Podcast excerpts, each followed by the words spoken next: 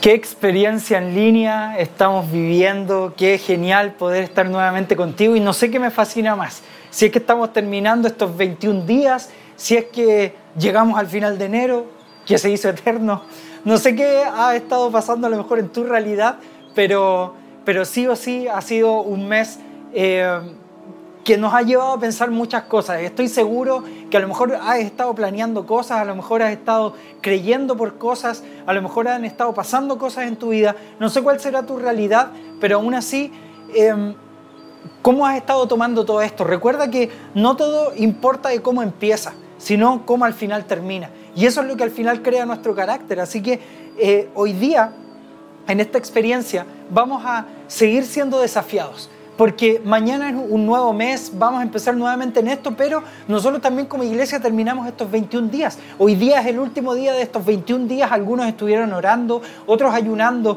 otros estuvieron conectados hasta ayer en los lives que hicimos durante todos estos días a las doce del día, siendo animados, siendo animados por... Por, no solo por la oración, sino por lo que Dios tiene también para cada uno de nosotros, sabiendo que podemos creer en una oración poderosa porque esta transforma nuestra mente y eventualmente también nuestro corazón. Así que cuando entendemos todo esto, es que hay emociones de por medio. Es que, mira, en estos veintiún días ahora puedo creer más profundamente en lo que Dios tiene para mí. O durante estos veintiún días realmente sentí o supe lo que significaba conectar con Dios de una manera natural y libre.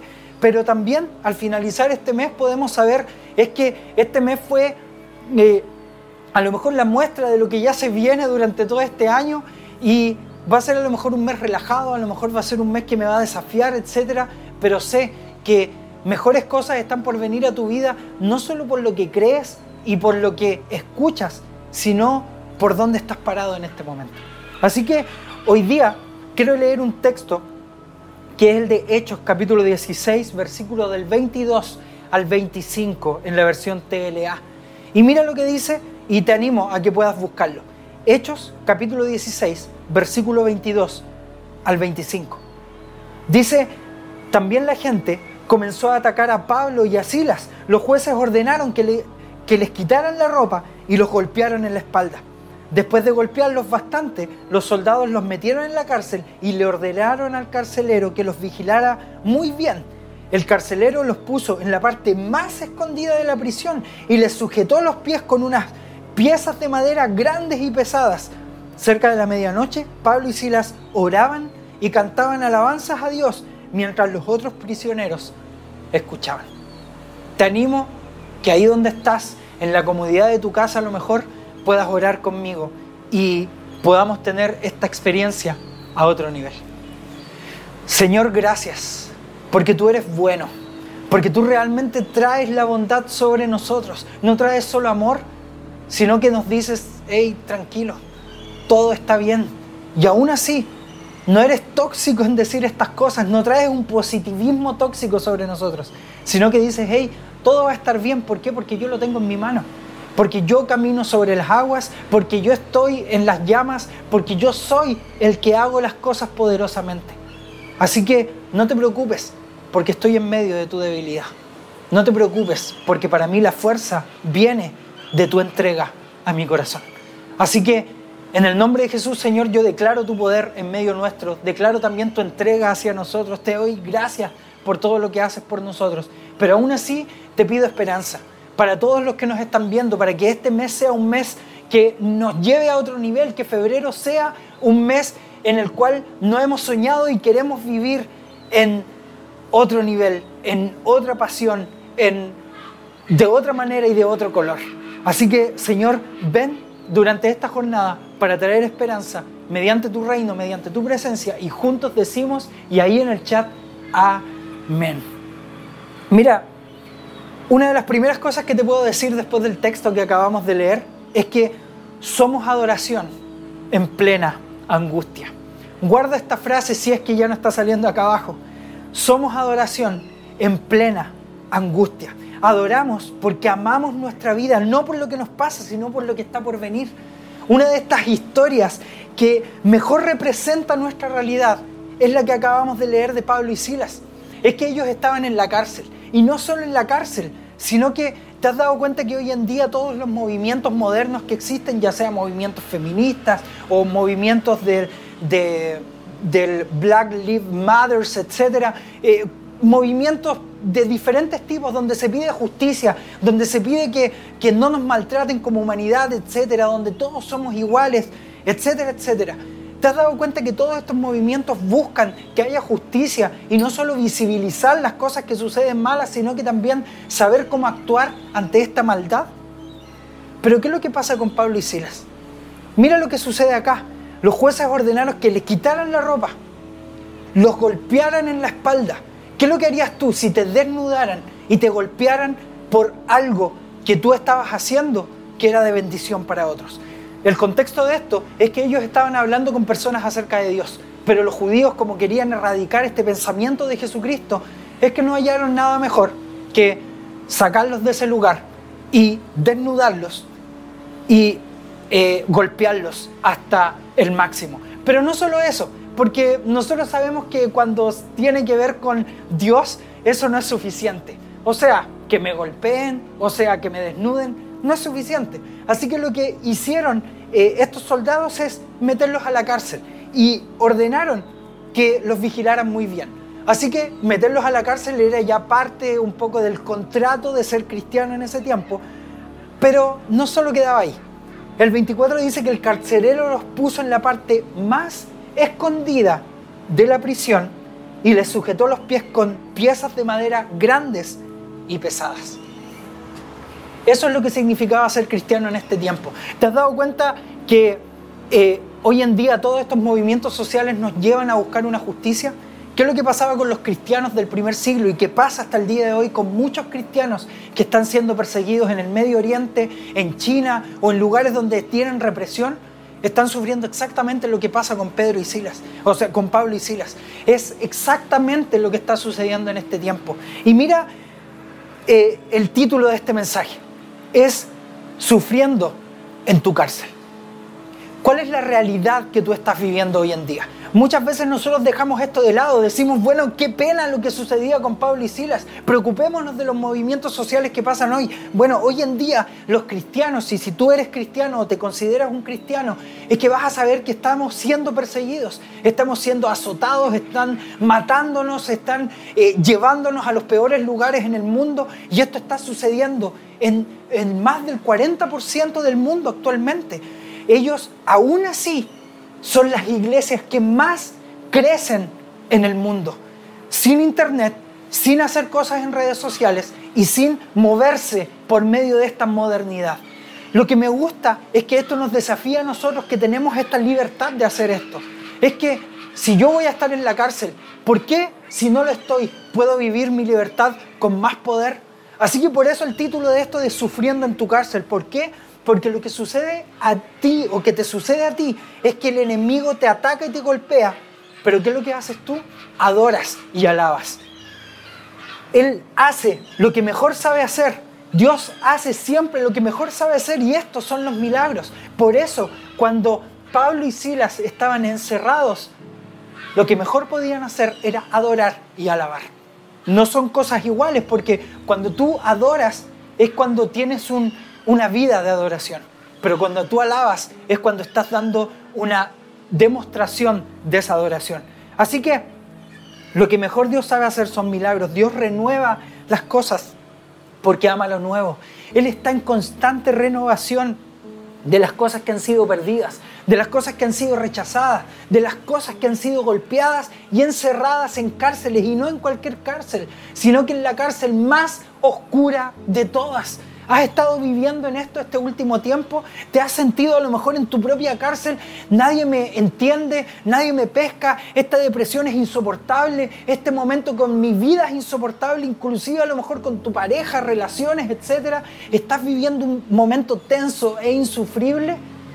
Dios dice, no te preocupes, porque aún en tu peor cárcel y más oscura, sigue adorando y alabándome, porque yo estoy en medio de tu cárcel.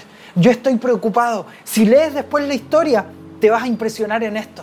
Es que en medio de la adoración llegaron ángeles a quebrar todo eso y a liberar a Pablo y Silas, botando las paredes de la cárcel. Hubiese sido muy fácil que las cadenas se cayeran. Hubiese sido más entretenido que las cadenas hubiesen sido sueltas y un poco mágico porque a lo mejor tenía la llave guardada debajo de la lengua, a los Houdini o algo así, pero no. Hubiese sido entretenido, a lo mejor lo hubieses entendido un poco mejor. Pero a ver, espérate, se cayeron las paredes de la cárcel. A ver, eh, quedemos en esto. Es que yo quiero que se me libere a mí, porque yo estoy pasando por este momento de depresión o este momento que no puedo controlar. Libérame a mí, Señor. Pero ¿qué es lo que pasó con Pablo y Silas? Es que ellos en su plena adoración, en plena alabanza a Dios, ellos fueron liberados, y no solo ellos, sino que todos los que estaban alrededor de ellos. Me encanta esta historia porque nos desafía a ver más allá, a no solo pensar en nosotros mismos. ¿Qué es lo que ha estado pasando en tu propia cárcel que no te hace seguir alabando a, y adorando a Dios para no dejar caer los muros y poder bendecir a las otras personas y poder bendecir a la gente que necesita de esto? Así que Dios renueva las cosas porque Él ama lo nuevo. Él no va a llegar y dejarte solo en tu cárcel, sino que va a destruir las paredes para que haya algo nuevo en tu vida. ¿Qué pretendes seguir haciendo después de que tus paredes caigan? ¿Pretendes seguir adorando? Cuando realmente lo único que puedo hacer es explotar en mí y seguir llevando lo que Dios tiene para mi vida. Así que, que Él quiere ver tu adoración transformada en bondad, en paz y amor. Es que, ok, voy a sacarte de la cárcel, voy a botar tus paredes y dejarlas caer, pero ahora haz cosas grandes. Para eso te tengo acá. ¿Por qué? Para que explotes en bondad, en paz y amor. La renovación de tu sufrimiento, tu situación, es la respuesta a tu visión. ¿Escuchas? Es que la renovación de tu sufrimiento, tu situación, es la respuesta a tu visión. Muchas veces nosotros decimos, es que siempre hablan esto de visión, tener visión, pero ¿sabes qué? Ni siquiera puedo soportar mi día a día. Y me estás pidiendo que piense en un futuro prometedor, en una esperanza más allá. Pero la renovación de tu sufrimiento, y escucha la palabra que estoy usando acá, la renovación de tu sufrimiento, es porque vas a seguir sufriendo en la vida. Pero oh, esto es lo mejor de todo, es que el sufrimiento, cuando sabes soportarlo al máximo, como lo hiciste durante todo el dos mil veinte, es que está trayendo tus mejores días por delante y una esperanza aún más poderosa, porque tú lo lograste durante todo lo que pasaste. Así que si mi visión es adoración, hay transformación. Si mi adoración es trans, si mi visión es adoración, hay transformación. Anhela vivir una vida llena de propósito para vivir una vida llena de alegría. Muchas veces dejamos el propósito de lado, viviendo y solamente soportando nuestra vida, no respirando el aire que Dios ha puesto sobre nosotros. ¿Estás amando tu vida o estás rechazando tu alegría? ¿Qué es lo que estás haciendo en tu vida? ¿Por qué? Porque tu situación no define tu visión. Me encanta esto porque tu situación no define tu visión. Tu interior define tu visión. Lo que estás viviendo ahora va a definir tu futuro. Va a empezar a transformar todo esto. Pero mira, esto me suena a un coaching barato o a alguien que está tratando de animarme porque me siento muy mal. Es que vas a salir de esta, amigo, amiga. Trata y toma tu, tu eh, no sé, milla extra para hacerlo mejor. No, Dios no se anda con niñerías ni con cosas baratas.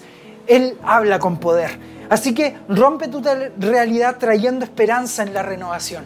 Y el texto de hoy, que me encanta de, este, de estos veintiún días que vivimos, y es el último, donde estamos orando por renovación.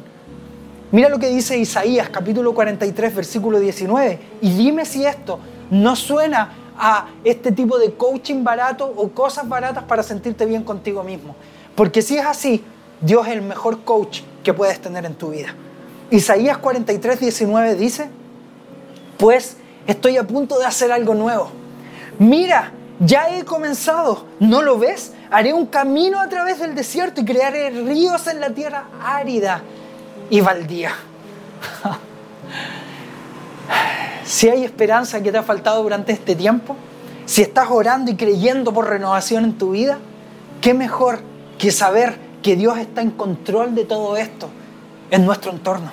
Es que Él está creando y haciendo algo nuevo. Ya ha comenzado. ¿Acaso no lo estás viendo? ¿Acaso no estás viendo que Él ya botó las paredes de tu cárcel? ¿Acaso no estás viendo que Él ya te liberó de esas cadenas? ¿Acaso no estás viendo que Dios está restaurando tu matrimonio? ¿No crees que está restaurando a tu familia? ¿No crees que está trayendo esperanza a tu futuro donde no tienes trabajo, no tienes recursos y está trayendo que hagas tú mismo estos milagros en tu corazón para seguir creyendo poderosamente adelante? Es que, Julio, no hay respuesta. Es que, Julio, nunca he visto nada. Estoy orando, orando, orando y no hay respuesta ante lo que necesito. No necesitas una respuesta. Necesitas esperanza. Esa esperanza va a transformar tu presente y tu futuro de una. No transformando las cosas de a poco. Cuando quieres respuestas es cuando olvidas tu futuro. Cuando necesitas una respuesta ahora es cuando olvidas tu futuro. Es cuando no entiendes que Dios renueva todo lo que ama. Si Él te ama es porque te renueva y Él nunca te odia. Por tanto, ¿cómo saber que esto puede suceder en mi vida? Es conectando mi vida con Dios. Eso fue lo que aprendimos durante estos veintiún días y por eso estamos orando por renovación hoy día. Es porque Él transforma constantemente todo lo que añora y quiere resguardarlo. Me encanta nuevamente, repitiendo Isaías cuarenta y tres, diecinueve, estoy a punto de hacer algo nuevo. Mira, ya he comenzado. ¿No lo ves? Haré un camino a través del desierto. ¿Es verdad? ¿Vas a hacer un camino? Porque cualquiera puede hacer un camino a través del desierto. Puedo pasar por en medio del desierto. Pero Dios dice, crearé ríos en la tierra árida y baldía. Ja, tranquilo, yo voy a hacer un camino. ¿Tú puedes? Sí, dale, haz tu camino. Pero yo lo voy a hacer río. Cuando tú crees que todo está muerto, Él trae vida por medio de su fluir. Así que tu transición es de sufrimiento a esperanza, de angustia a alegría y de falta de identidad a propósito y de ser nada a ser todo lo que Dios quiere hacer de ti. Así que te animo a que durante este tiempo, si es que ya lo viviste con nosotros durante estos veintiún días, puedas ver lo que Dios está haciendo en tu vida, porque tus mejores días están por venir en la cárcel que estás en este momento y que declaro que los muros caerán desde ahora en el nombre de Jesús. Amén.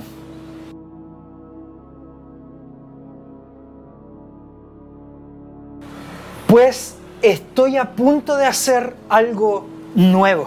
Mira, ya he comenzado, ¿no lo ves? Haré un camino a través del desierto, crearé ríos en la tierra árida y baldía. ¿Cómo está tu corazón en este momento después de lo que acabamos de escuchar? ¿Cómo está tu corazón después de estos veintiún días, si es que pudiste acompañarnos como iglesia durante este tiempo? ¿Cómo está tu corazón? ¿Ha sido un corazón desértico, árido y baldío? No te preocupes porque mira, estoy haciendo algo nuevo. Así que me encanta este momento llamado nuevos comienzos, porque los nuevos comienzos es algo que Dios ama y quiere hacer porque nos ama. Porque te quiere a ti en este nuevo comienzo. Así que quiero animarte a que repitas estas palabras en tu corazón. Es que tú estás haciendo algo nuevo en mí y ya has comenzado y ahora quiero verlo. Así que mira, si ya has tenido tu relación con Dios anteriormente y quieres retomar esta relación nuevamente o quieres eh, conocer a Jesús en medio de lo que Él ya está haciendo, te animo a que puedas repetir esta frase después de mí para poder empezar nuevamente a lo que Dios tiene preparado para ti. Yo sé que después de repetir esta frase vas a empezar un camino, un camino que es hermoso, pero es bacán vivirlo en conjunto. Así que te animo a que puedas repetir esta frase después de mí si has tomado esta decisión. Jesús, te entrego mi vida. Qué espectacular que hayas podido tomar esta decisión y aún más que hayas podido tomar esta decisión acá. Te felicitamos y quiero animarte porque has sido muy valiente, una mujer muy valiente, un hombre muy valiente en poder decidir que Jesús está trayendo nuevos comienzos a tu vida y que Él está diciendo nuevamente, proféticamente sobre ti, estoy a punto de hacer algo nuevo, mira, ya he comenzado. Así que quiero Eh, animarte a que puedas entrar a esta página que está apareciendo acá abajo, collateral church punto com slash Jesús, donde vas a poder encontrar recursos. Estamos a punto de comenzar nuestros grupos tribu. Cualquier cosa en la que podamos ayudarte, queremos hacerlo juntos. Una de las cosas que me gusta es que yo, por ejemplo, soy el pastor principal de Collateral, pero esto no me hace mayor que ti, no me hace más espiritual que tú, no me hace diferente a ti, ni alguien superior a ti. No tienes ni siquiera que darme honra por ser alguien, por ser el pastor. Lo mismo pasa con cualquier persona. Lo que me gusta de la iglesia es que esto hace que en las diferentes cosas que hagamos podamos disfrutar juntos y crecer en comunión.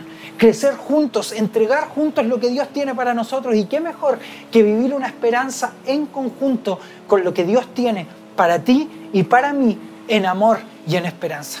Así que quiero declarar que tus mejores días están por venir, no solo durante este nuevo mes, sino que están por venir poderosamente para atraer a Dios en medio de tu cárcel y dejar caer estos muros que sé que están a punto de caer en el poder y en el nombre de Jesús.